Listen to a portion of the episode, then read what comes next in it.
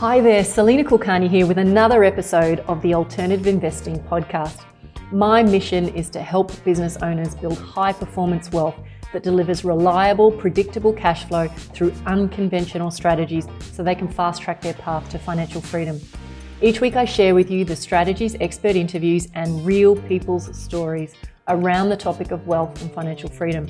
And if you're a business owner who wants to learn more about financial freedom through alternative methods, please head over to my website, freedomwarrior.com.au, where you can access my library of articles, interviews, and programs to help you on your way to becoming more financially free. Welcome back to the podcast. Um, I'm doing a very short, sharp podcast today on a specific topic. And the reason that I've chosen this topic is because a number of people have actually asked me this question, probably over a cup of tea or a glass of wine. And so I thought it might actually make for a good topic for those of you listening. And that is, you know, what is it that I'm looking for and what is it that I admire in people who become part of my trusted advisor network? And specifically, I'm talking about investors.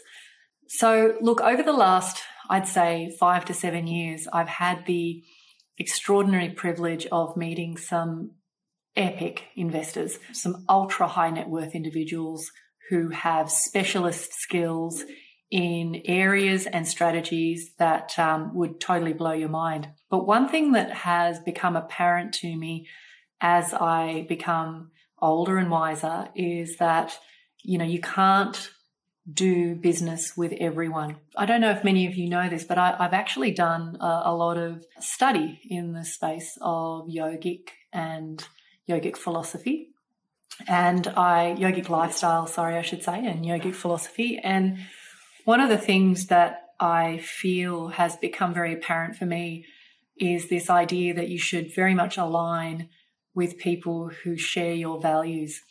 And the reason that that's really important is because I think that life is challenging enough. And when you surround yourself with people who think and share similar values to you. When you get stuck, when you fall down, I definitely feel that those are the people that will um, ultimately come and support you. So I've probably extended that beyond even just my friendship circle to kind of overlap when it comes to business in terms of not only the people I work with, but in this case, I specifically want to talk about investors that I admire. There are a number of people over the last yeah, five to seven, maybe even longer years that I've been uh, working in the alternative investing space who are pretty good at what they do, but I just felt something. I couldn't quite put my finger on it, but some kind of like sand in my shoe about who they were or how they did business. And it wasn't anything kind of like, whew, that's a red flag. It was more a subtle feeling of just misalignment. Um, but you know, I guess the reason I'm flagging that is because I want you to understand when I'm thinking about people who are ultimately going to be part of my board of advisors, these are the things that I'm looking for. So, first of all, number one, they're really humble people. They've got great humility. They don't brag.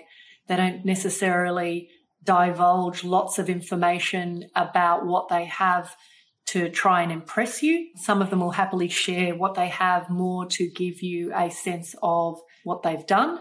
Um, but yeah, there's a there's a great sense of humility, and I, I really appreciate that. Second thing is they're not arrogant. Some of these guys that I call friends and who form part of my board are literally some of the best investors in the world. And, you know, there's no question too dumb there's no sense of, well, you know, you're not at the same level as us. And, you know, none of that stuff. And I, I know that earlier on, I probably asked some super dumb questions and I probably still do, but they're, they're very happy to take the time to explain the basics. Um, so yeah, that, that absence of arrogance. They have a really healthy relationship with money. When I talk about money and, and this is actually a, a probably a podcast episode in itself, but what does it mean to have a healthy relationship with money? Uh, and, you know, they don't operate from a place of scarcity. They're not penny pinchers. They are mindful spenders. They uh, can digest loss well. if and when it happens. They are able to articulate from a financial perspective how spending money in a specific way might bring them enjoyment, but they're not frivolous. One of the pictures that comes to my mind is that image of uh, the Wolf of Wall Street, where they, I don't know if they rent them or hire these these. Um, they call it hiring midgets to throw against the wall, and uh, that was just an awful, awful scene. But that's what comes to mind when I think of frivolous spending, or you know, the the wealthy hedge fund managers that maybe get gold coins and flick them into the ocean just for kicks because they can. So that healthy relationship with money, and you know, I've had the great pleasure of even observing this in high, high net worth individuals, ultra high net worth individuals worth hundreds of millions of dollars, and uh, you know, they're still mindful of, of, their spending. So that's a that's a really big one for me. Uh, in, in terms of how they communicate about the investments that they either share or deliver, is they under promise and they over deliver. And one of the great frustrations I have about the wealth industry at large is that there's a tendency to present deals in the rosiest possible light in order to make it a more compelling sales argument. But how I feel about investments is I would rather see and understand what the good, the bad, and the ugly looks like so that I can at least make an informed decision. And, you know, I guess the extension of that is I think there's a lot of people uh, making ill informed decisions about what they invest in because you know they're presented with the the future forecasts and the scenarios which are super super rosy um, and then you know unfortunately those people are you know they suffer if there's a, there's a shortfall there. So under promising and over delivering is um, is actually a really good trait. I think the best you can do as a as a, an investor or a wealth professional is is really talk in terms of you know risks and probabilities, uh, and then really give people a, a pretty grounded view of, of what's possible. Next is they're they're really compassionate. Um, I think this is probably an extension of what I said earlier, but they actually care about humans and they recognize that not everybody has what they have and, and that they've been fortunate and they recognize the role of luck and uh, good fortune and preparation in their journey. They are very compassionate and you know care deeply for people. Next, I would say they uh, they give back. I guess this is an extension. They give back to their communities, causes that they care about. There are investors that I know who are worth tens of millions of dollars who, you know, still will volunteer at uh, school events or community events. And I just find that fantastic amazing. And they're very uh, devoted, necessarily, not necessarily, but they are, you know, that often shows up in, in terms of their devotion to their families. The next is they have deep knowledge, and this is probably getting more into the, the nitty gritties. They have deep knowledge so the investments that they actually specialize in might be very specific and they have become masters or senseis in one particular area. And it could be that it's um, geographically broad, but the strategy itself is often very, very deep. And, uh, you know, I, I guess, you know, masterful at one aspect of investing. So, for example, there are people I know who are absolutely hands down experts at asset selection.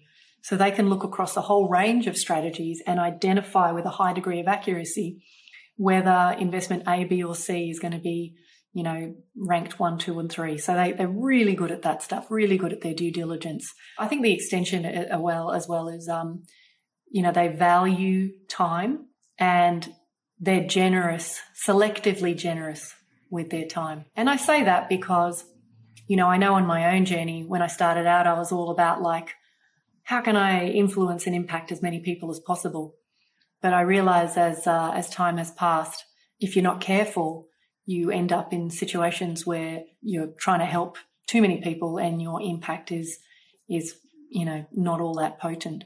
So I guess staying in your lane and, and knowing what matters and what you're good at is also kind of the the final piece that I would say. So anyway, I think that's where I want to leave it. This isn't meant to be a super long one, but the point of what I'm trying to say here is be careful who you admire be mindful about who you admire and be clear about when you are selecting people who you want to align with from a financial perspective, you know, try to think in terms of decades, not just what I think a lot of wealth professionals tend to do is help you pick a deal that works today in today's environment. I think wealth building needs to become more about playing the long game. And I think if you're going to succeed, you need to be really clear on, you know, who you're looking for and what your criteria uh, needs to be. So hopefully me sharing mine with you uh, has been useful. It's not necessarily meant to be that you replicate mine, but I think it's just one of those conversations that people don't really think deeply about. I know I think deeply about it, but alignment with uh, people on all levels of your life, I think is really important, but especially when it comes to money and wealth. Anyway, guys, I can't wait to catch up with you next time and uh, I hope you found that useful. Take care. Thanks so much for listening to the Alternative Investing Podcast. If you're a business owner feeling frustrated that despite doing everything right in the property investing playbook and you're no closer to financial freedom, then head over to freedomwarrior.com.au to learn more about how you can use alternative investments to catapult your investing income and blend strategies to shave decades off your timeline to financial freedom. Till next time, take care. See you on the next episode, and bye for now.